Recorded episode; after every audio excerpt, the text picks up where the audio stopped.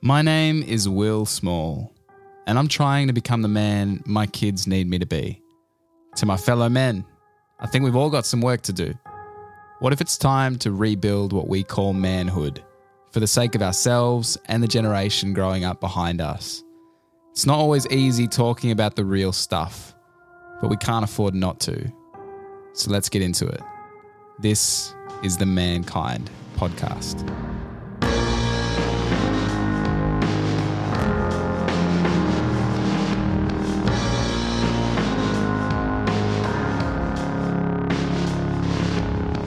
How often do you spend time thinking, like seriously thinking, about the future? What is the world going to look like in a decade or two from now? It can be so easy to get caught up in the demands of the moment that we don't necessarily ask, where is this all heading? And are we making good decisions today for the sake of tomorrow?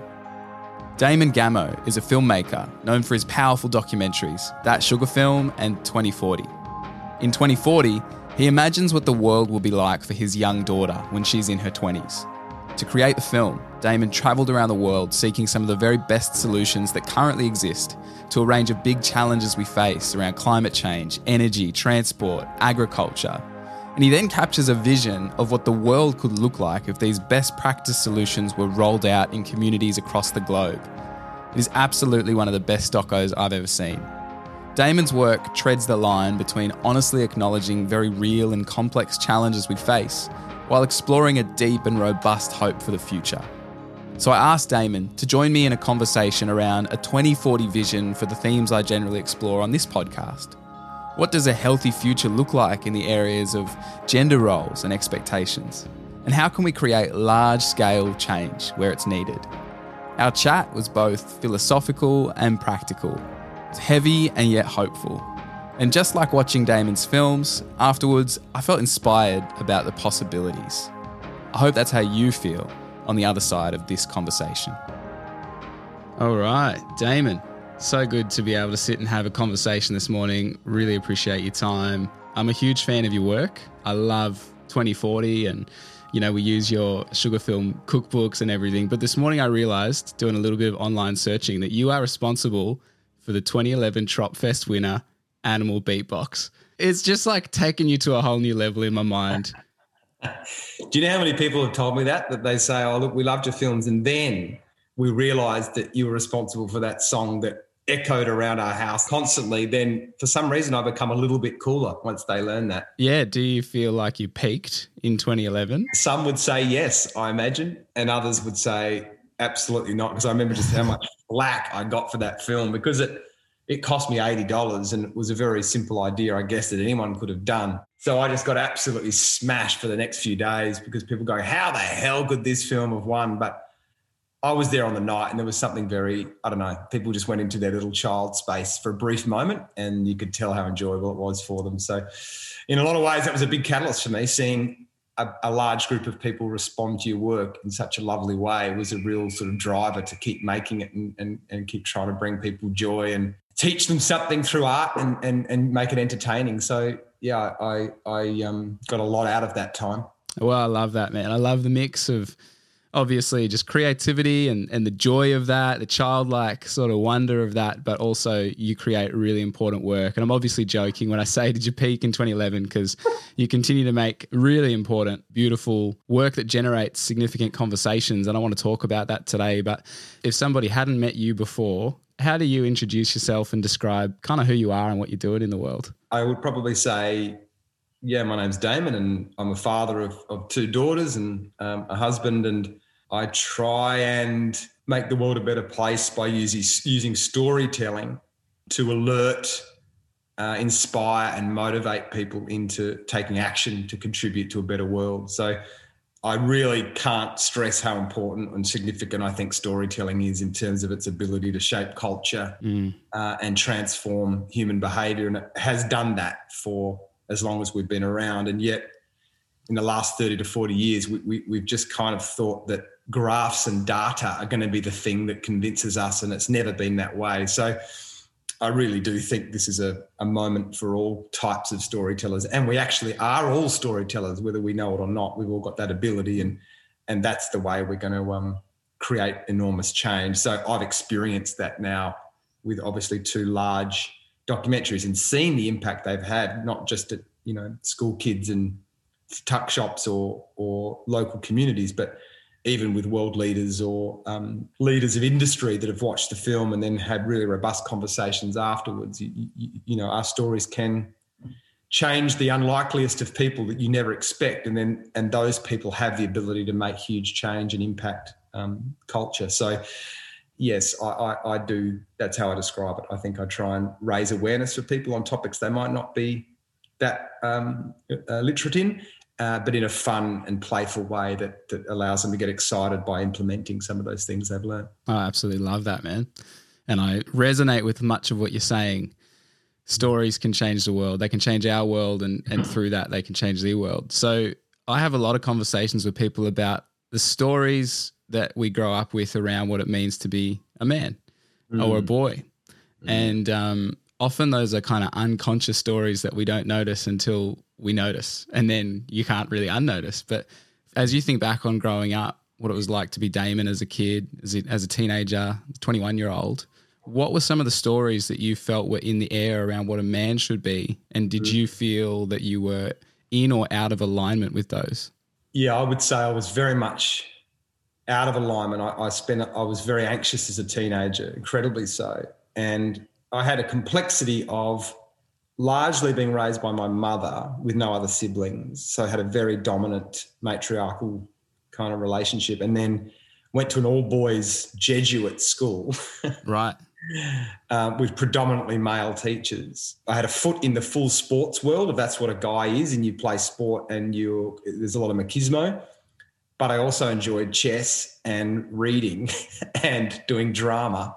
And I had a whole group of friends in that camp so really felt quite split growing up actually and i remember even a, in, in, being grade 11 one of the one of the sort of the more sport people just giving me so much grief because i he said oh you're just so sensitive you're crying all the time and i just get over it you know so somewhere i I, I told myself that I wasn't allowed to do that. Like if I was going to make it and, and exist in the world, I had to be strong and I couldn't be vulnerable. And so I spent a lot of my 20s completely masking that part of myself trying to cultivate this version of me that was strong and clever and witty and really sort of just a, a very ego driven um, because I was scared of that other part of me that was the daggy, playful, vulnerable, sometimes scared human.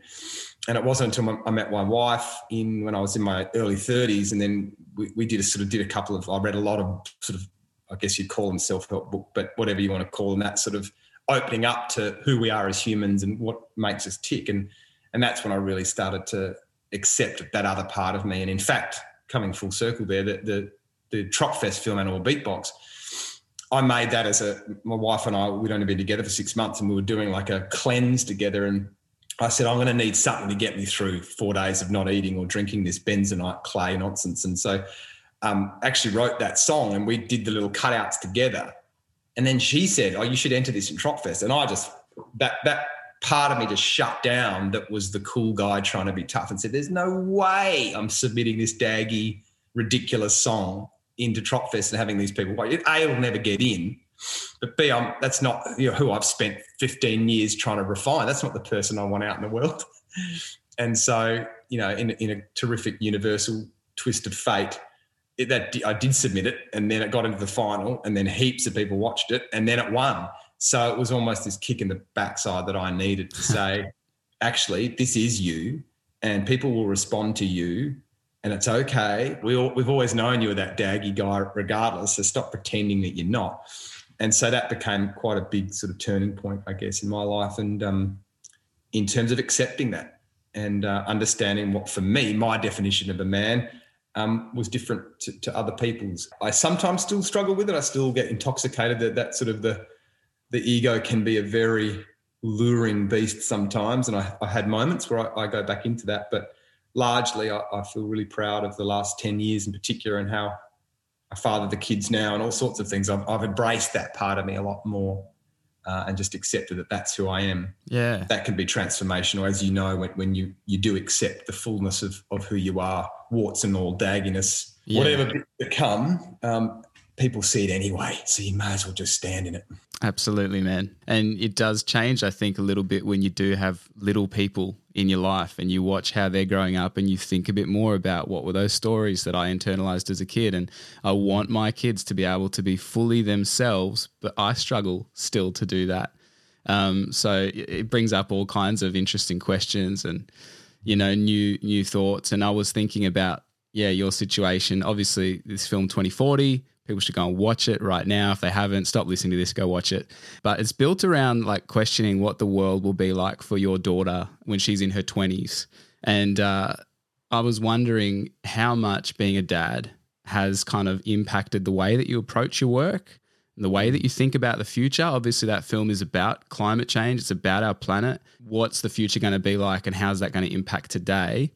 How much do you think being in a fathering role parenting mm. has influenced that kind of work? Yeah, I, I, mean, I think massively for me because I, especially when you're talking about the future and climate and any type of future, really, and the multiple pathways that we're facing, that until I had children, I sort of understood that the, the timeline for me probably stops around 2060, 2055. That's really all I need to be concerned about. But when you have kids, not only does that timeline extend and you suddenly think of the the life of the you know 30 40 years beyond that date. But i think what happens too is that there's something about children that that really crack you open. And, and there's a for me anyway there was a sense of collective parenting that even seeing my my daughter interact with her friends i i felt this sense of responsibility for her generation not not just my own kids and their innocence and so many of the things they're going to walk, in, walk into that are a result of our behaviors.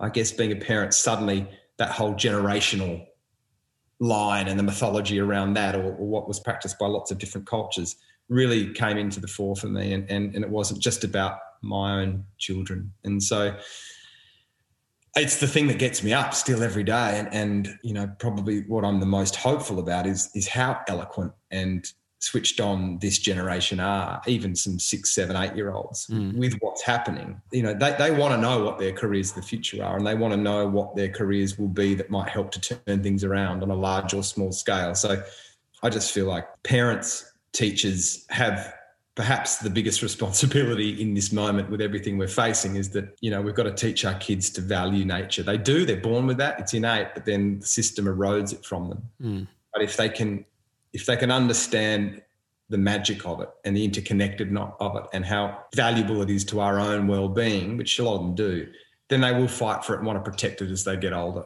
and it won't just become an externality like it has for our generation. So, uh, I do think that that that deep education and deep valuing new metaphors that we create for culture have to start with our children, and and, and we're lucky that a lot of them are already halfway there. So, I think parents. Um, can do more than they realize. They often say to me, What do I do? What do I do? And, and the number one thing I often say is just be be really diligent with how you talk to your children about the natural world and teach them the magic of it. Mm. Get them to value it, give it significance and meaning. It's probably the most important thing you can do. Then you change their whole framework for what it is as they grow older and, and they have a different respect and, and, level of connection. So it's deep work, but it's we're all capable of doing it with, with, with any children that we interact with. What I love about what you just said is that it it doesn't start with the the earth is a problem to be solved, but it's actually something to be appreciated and and and to be like in in wonder and awe of. And we start teaching the beautiful story rather than just the problematic side of things. But surely that will lead to a, an overflow in that area. That's right, man. And and you know, when you do immerse yourself in this space and you you start to see some of the biology that's coming through and what scientists are understanding around nature's interaction and and you know the the 8 billion microbes in a healthy uh, teaspoon of soil or the way that trees even send nutrients to each other across species in a forest like there is something magic going on mm. you know? so it's, it's, not a big stretch to sell that to kids or, or the bacteria and the hormones that these plants release as we walk through them that are beneficial to our own health or they might make rain, you know, the soil and the, and the plants. Like this stuff's just terrific. And once you really understand that, you, it's like putting a set of glasses on and you can't see the living world in the same way again. And, and it is why you know, some cultures, even today, the Achuar people in, in Ecuador and Peru, they, you know, they don't even have a word for nature. They don't think nature exists. They don't see any separation between themselves and the living world around them. So I, I think somewhere we need to move towards that kind of ontology if we're going to pull this thing off again. We need a really a redeification of nature or, or, or animism concepts again to some capacity so that we we bring back the value and meaning of it. Um, otherwise, if we keep treating it as an externality with no value, then we'll keep commodifying it and we'll just keep extracting. And I think we all know where that's going to end up. Mm.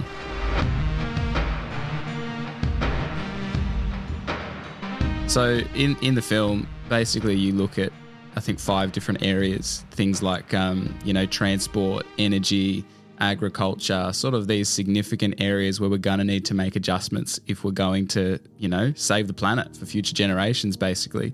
And what you do is you look at those areas, you find what is happening, best practice, and then you kind of imagine what would it be like if that was rolled out across the globe. And i love that idea that it's stuff that already exists. It's already happening. It's just what if this kind of caught on and and got momentum? And i was thinking you know it'd be interesting to have a conversation around if we took that same sort of concept and applied it to some of our big conversations around gender issues and, and inequality and all mm-hmm. sorts of things, right? High rates of domestic violence, you know, high rates of male suicide, still very prevalent misogyny and sexism in our, our big systems and in the media and in politics. And, you know, it's huge. It's overwhelming as well. Similarly to the climate stuff, it can feel kind of like just a, a losing battle. But, you know, if we take the 2040 concept of looking forward, trying to find what what would be amazing if it was mm. rolled out.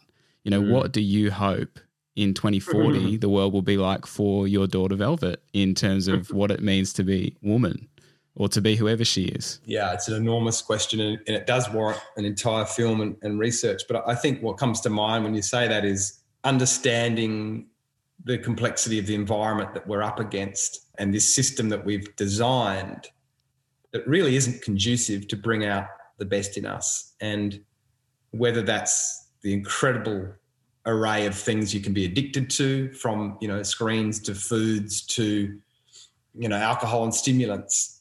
That's a big factor and and we know now from the research that the more dopamine release you get that that can lead to all sorts of feelings of inadequacy and depression.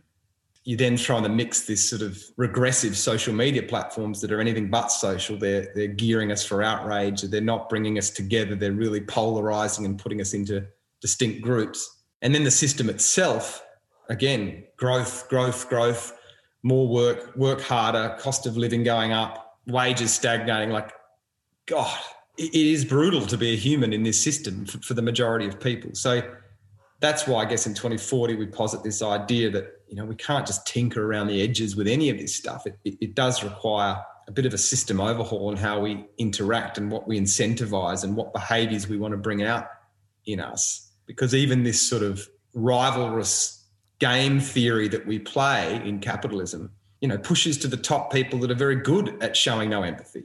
And in fact, you get rewarded showing sociopathic tendencies. In fact, you get to be the president, you get to be the CEO. Mm. There's a whole lot in that that we need to sort of unravel if we're going to reach a better 2040 for men, which then also influences how women are treated.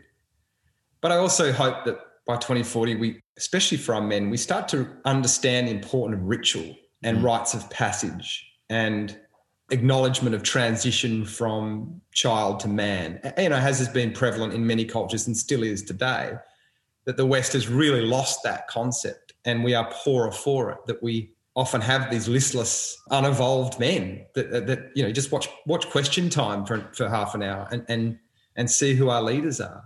We're not being led by evolved conscious, strong, powerful men. There's just a bickering and a childlike interaction of people that never got to grow up properly. Mm. And they're our leaders. So I, I think we're really lacking that. We crave it and we see the rise of sort of certain tribal festivals or dance culture or music like that. But I think it's a it's a call to something deeper, or the rise of the use of entheogens right now and this sort of psilocybin resurgence and all this looking for some kind of transcendental experience, some kind of glimpse into the mystic is what we're all craving right now because religion's largely let us down now. Liberalism and, and free markets is kind of failing. Not enough people are happy. They go, hang on, that was a bit of a trick. we're looking for deeper meaning. We have a meaning crisis right now. So I think the, the way we get to a better 2040 is to develop more cultural practices around that um, for men and women, but especially men. I think we, we need outlets. We need to be confronted by things to evolve and, and move forward. Lots of things need to happen at the same time.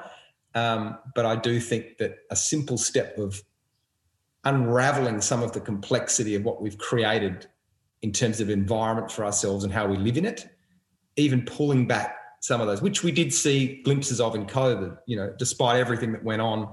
You know, if you th- talk to people a year ago today, a lot of people, the ones that weren't dealing with family deaths or whatnot, were were kind of enjoying the slight ratcheting down of the intensity of the system mm. um, and found themselves in a slightly better place. Not everyone, and we know there were some really bad stories as well, but I think we all intuitively feel that we can't keep operating at this pace. Mm. And certainly the planet can't, but our own well being can't.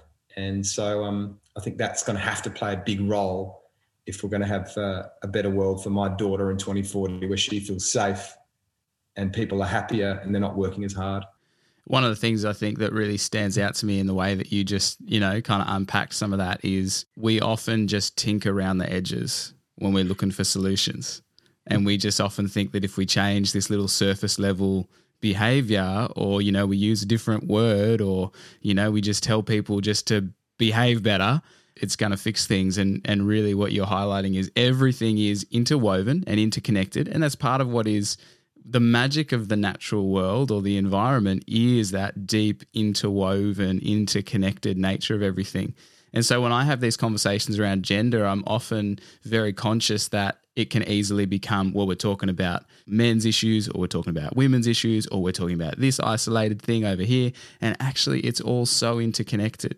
The fact that men struggle to speak about their emotions because they've had experiences like you as a young guy who, you know, got told you're crying too much or whatever is so obviously interwoven with the way that we treat women. And then like it just it's it's all interconnected. And so we need more than to tinker around the edges. We need to actually do deep work. And maybe that partly comes down to again what you said at the beginning around recapturing a sense of the wonder and the the beauty of things to actually approach yeah. like the human you know there's a lot of mystery to us, even when it comes to matters of gender. And if we would just approach the whole thing with curiosity and to ask questions around yeah. how do we work and what are we at our best and what is within yeah, us? I think, um, yeah, you make a great point, and I, have I've often thought about maybe this the next project would be called flawed architecture, and it'll really look at the the engines and the drivers of income inequality and gender inequality and fractured democracy and climate change, and show how they're all connected. They all come back down to this this engine that's driving it. And as I've sort of researched more and more into this, that it, it feels like one of the, the obvious things we can do to, to start is that right now, so much of our like our taxes that we pay don't actually support the small scale and the human and the nuanced and the things we value like environment and democracy the majority of our money is going to fund this expansion and we subsidize huge corporations and we don't let them pay taxes, while at the same time we overly regulate and overly tax the small scale.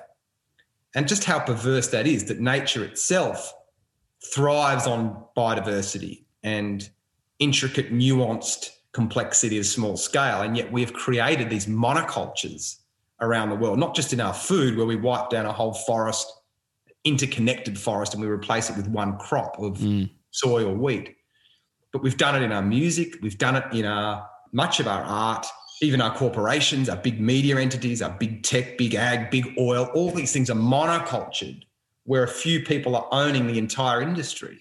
But that is the opposite way to life.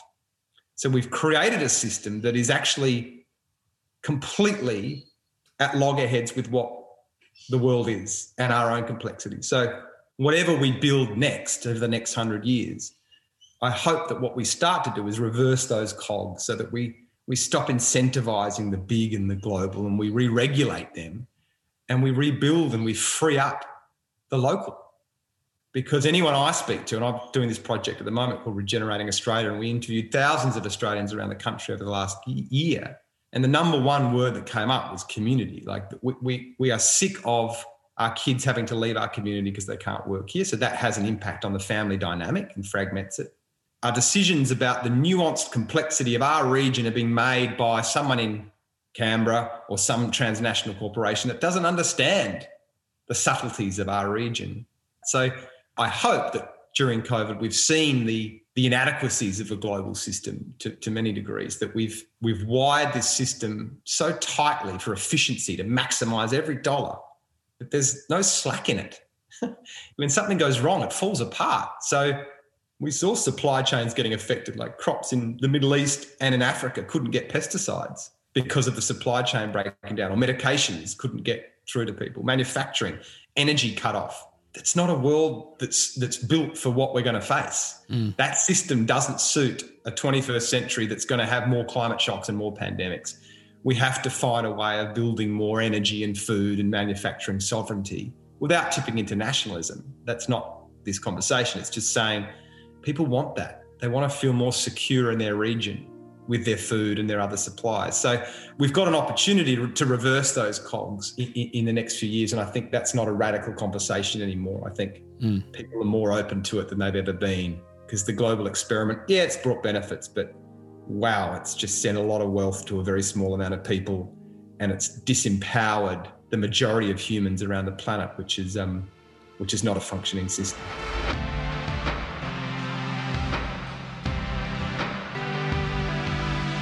I just feel there's so many parallels between, you know, this environmental conversation and this human conversation and the gender stuff. Like I'm thinking even around the emphasis on diversity, nuance, and local, you know, expressions, as opposed to, hey, we've kind of monocropped gender roles. Like here's yeah. here's the man crop. Here's what you're supposed to look like. Here's what you're supposed to behave. Be like this. We've done the same thing with women. it's like actually no. If we were to be a beautiful forest where there's diverse expressions, there's all kind of stuff that doesn't fit into one of two categories or whatever. And you see mm. some of that emerging, and and you know it gives me hope. And that's probably the thing I I really appreciated about 2040 was I came away from watching it with a sense of renewed hope and it's so optimistic even though it's dealing with such heavy conversations. And i kind of hear in you the drive that is driven by obviously the gravity and the weight of what we have to to kind of wrestle with but also like there's a beautiful vision in there. There's a big seed of hope. I just wondered like how do you maintain the hope in the midst of such weighty overwhelming conversations? How do you not just sort of give up when it seems too much yeah, I, I, think it's important to stress that there's a there's a difference between having hope and trying to be the hope. So having hope, I feel it's quite disengaging. It's like, yeah, we can all have hope, mm-hmm. but what we need more people to do in this moment is to be the be the hope and and find their own agency and their way to contribute, whether it's storytelling, sharing information, whatever it is that lights you up. It's it's finding that aspect. And I guess what surprised me over the last six years, especially working in this film, is just how how it's transformed my life in terms of my interactions, who I've been able to meet, how I talk to my own family, but also how joyous it's been to spend time in this space. And I'm very careful that I'm not Pollyanna about it. I, I understand the, the, the, reality of what we're facing and, and have days where I cry and have days where I feel the loss of, of what we can't undo. You know, and, and I think I wish more scientists would do that because we need to humanize this topic far more than we have been. It's kind of got stuck or encased in a either a scientific rhetoric or a political rhetoric.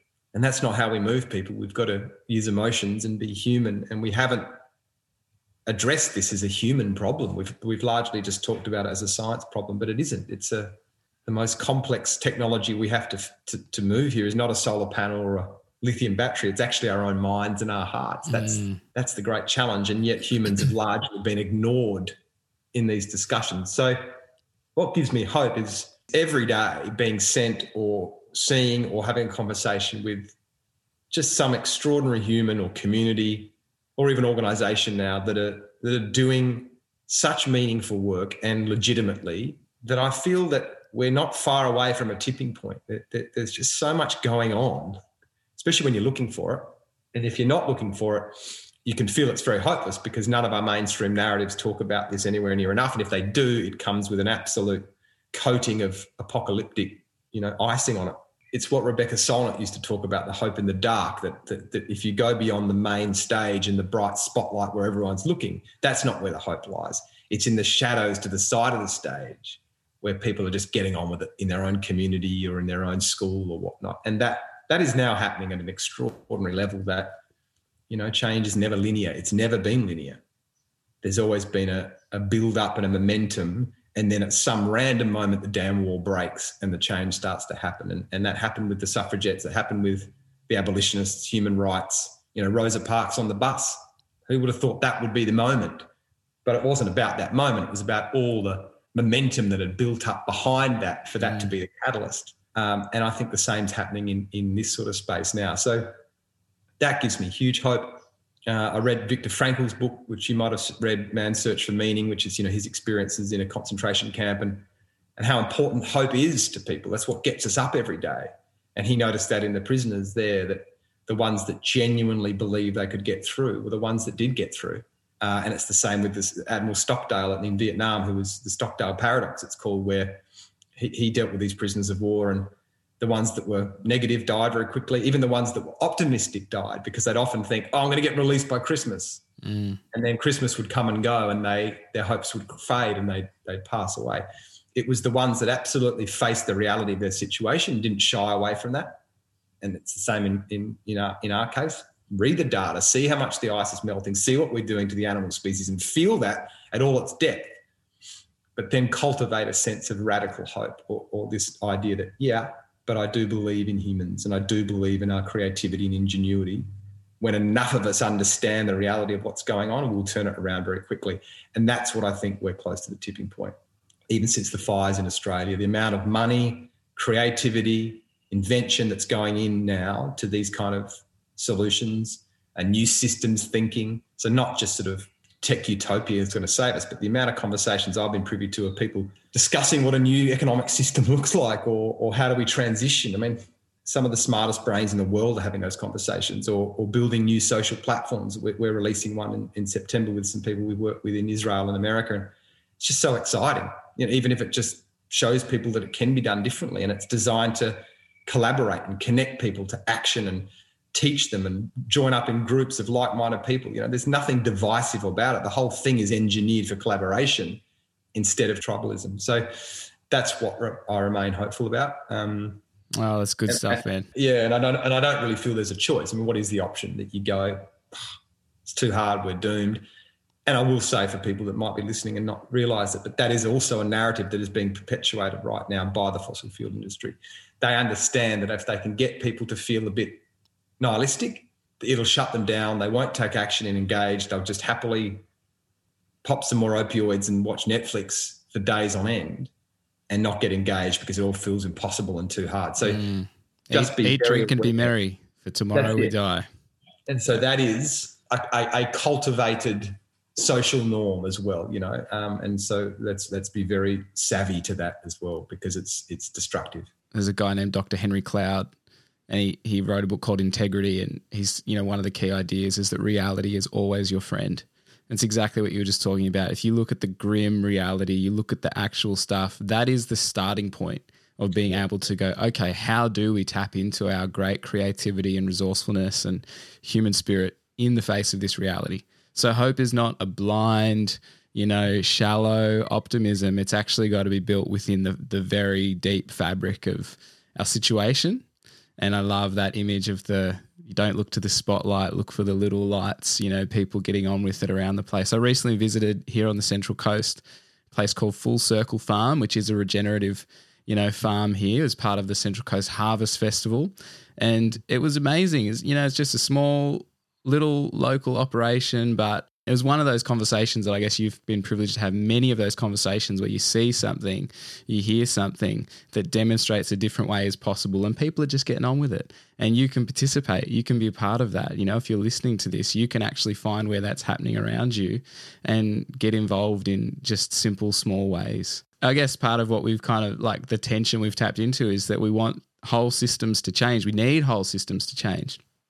But that only happens at an individual level And yet, as as an individual, you can't change a whole system, but you can be part of that build up of momentum. But what would you say, Damon, to individuals listening to this about mm. how they can participate in creating change? Yeah, I mean, I think sometimes when we talk about what you can do in like a climate sense or making a difference, you know, people say eat less meat or ride your bike to work or whatever, and we think of it as well that's going to require 8 billion people to do that. And I'm not sure that I, my little difference is going to matter. But I think what gets lost in that is that it's not about all those actions adding up. That, that is a part of it. We're such social animals that it's the signals that we send to each other about what the new behaviors are. So there's really interesting studies where if someone, you and I are in a room together and there's a fire that starts and I quickly grab a bucket of water and put it out, you are almost guaranteed to also grab a bucket and help me put it out. That also correlates to people that might get solar panels on their roof. Studies show that the chance of the neighbor then putting solar panels up goes up exponentially because somewhere we kind of all know it's the right thing to do. And so we're constantly sending these little cues that make it acceptable and encourage people to change. So this is why I would say talking about this stuff has never been more important. Being the bold one to start a conversation, even in a difficult scenario with friends or family, it's not about coming in with a an aggressive activist sort of energy. It's sharing from a depth and a, and a deep listening place and an authenticity of something that means something to you. And that then becomes um, an allowance or a ticket for someone else to have that conversation with someone else because you've shown them how it can be done and the benefits of that. So I think that's almost as important as any physical action you might take, whether it's, you know, getting an electric car or all those sort of aspects. I think it's the the deeper shift that, that's required right now and the bravery that all of us need to have um, in how we share friends, family, even social media, that collective hive mind that we're putting out there. What stories are you telling? Are you perpetuating the doom and gloom narrative? Are you focusing on solutions? Are you being divisive? Or are you trying to bring people together in a meaningful conversation, whatever it might be? That stuff's never been more important because, as you said, we, we're not going to regenerate our eco or social systems unless we regenerate ourselves and how we're interacting with, with each other. And I know that can sound like a cliche, but it really isn't. It's, some people find it so hard, from my experience, to to talk to family and friends about this stuff. It's really confronting. So that's requiring bravery. And, and I think it's also, like I said, about being strategic with how you bring the topic up. And, you know, it's not about going straight in and talking climate change. Don't even have to say those words anymore. You can talk about soil health and what that means to your own gut health. You know, you can talk about empowering girls and women um, without even talking about the benefits that would have to our resource use and climate change. Like there, there are ways and strategies of having these conversations now. And that's how we create new social norms and new acceptable languages and behaviors. Mm, it's good stuff. And, and a reminder that we're part of a social web and it's not just about your little individual commute to work on your bike or whatever, but it's actually everything you do is part of that network that you're a part of. And the little things you do have the power to shift what happens to the left and right of you, and then what happens to the left and right of those people. And it continues. Yeah, I often think even when, you, when you're ordering a food, you know, don't be afraid to say to the to waitress or waiter, you know, hey, do you know where this, you know, where was this meat source from? Or where do you get your veg? Like, just being that person to ask that question does something to that waiter's brain. Yeah. and they then go, oh, it's a good question. Maybe I should research. You know, you, you can never underestimate what ripple effect a simple question or a statement can have and who that will get passed on to and who whose father that or mother that waiter might be who they then ask that question and they you know like it just that's how we create change but if we're mm. not talking about it then that's never going to reach those people so it, it's more potent than you think hey man, if TikTok videos about whatever random stuff can go viral, then I'm pretty sure we can we can make some of these conversations spread.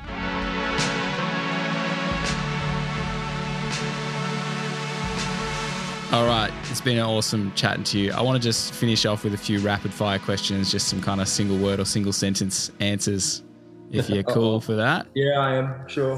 All right, first, do you have like one essential part of your daily routine that's really important for keeping you healthy? Uh, yes, but I fluctuate on it. Sometimes I'm, I'm still learning to to prioritize it. I still get caught up in the busyness and the overwork element. That's that's some of my big life lesson, I think. But when it's working, it's largely breathing. It's sort of being really conscious of my breath and breathing out things that I don't want anymore, and then breathing in this big, beautiful, powerful energy that the that the surrounds provide. And when I do that regularly, I'm a different person. Mm. So, as something as simple as that for me can make a massive difference and mean I'm less reactive. I'm a much better person to be around than when I'm in, you know, nervous system override, hijack, busy mode. Different human. I can definitely relate to that. What is a single sentence that you would want to now say to your 18 year old self if you could have a chat with him? You are enough. Awesome. And if your 80 year old self was to join our little call here and he had one sentence for you, what would you want it to be? um, enjoy it more, revel in it, and be grateful for this extraordinary life that you have. Good words to hear. All right, for people listening to this, what's your like one most pressing book, film, podcast recommendation that you just think everyone should go and check out? Gosh, it's hard to narrow it down to one. I'm really, I'm not sure if you've come across a guy. He's an American thinker named Daniel Schmachtenberger.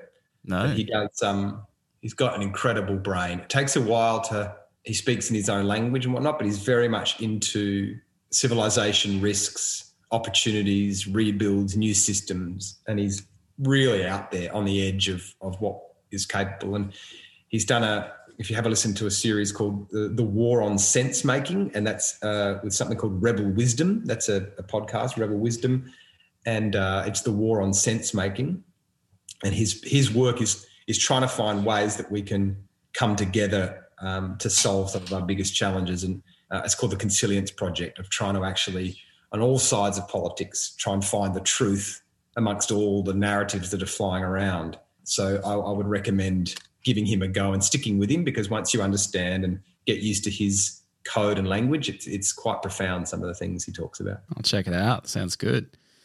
Uh, what is like one characteristic you would most want to be known for as a man? Authentic, yeah, vulnerable, playful. Yeah, that's three, but I'd like all three of those. I, I will give you permission for all three. uh, all right. Yeah. I want you to finish these two sentences for me. Just whatever comes to mind. First one is I am. I am a human navigating his way through an increasingly complex world. I am fallible and I am always willing to learn more. And we are. We are on an incredibly exciting journey to transform our civilization from an industrial one to an ecological one over the next hundred years. And we should all be thrilled that we're alive at the beginning of this journey. Awesome.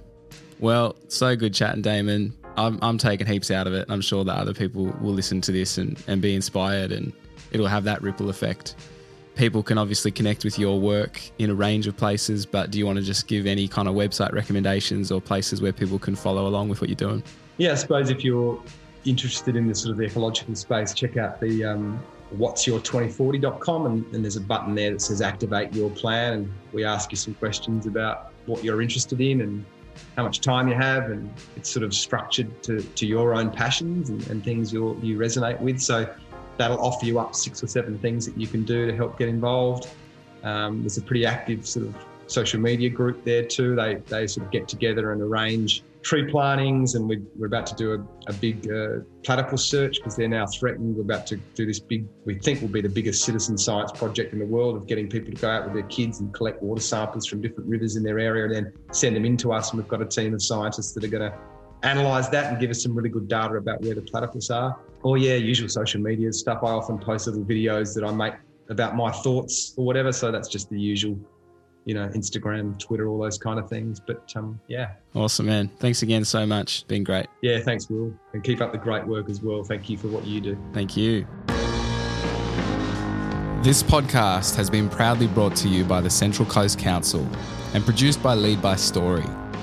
Music is by Josh Corkill with editing and mixing from Rowan Parry. I'm your host, Will Small. If you got value out of this conversation, then give us a rating and review on Apple Podcasts and share this episode with someone you think would benefit from it. We get to decide what it means to be a man in the places we find ourselves. So let's make it kind, compassionate, and strong. Catch you next time on Mankind.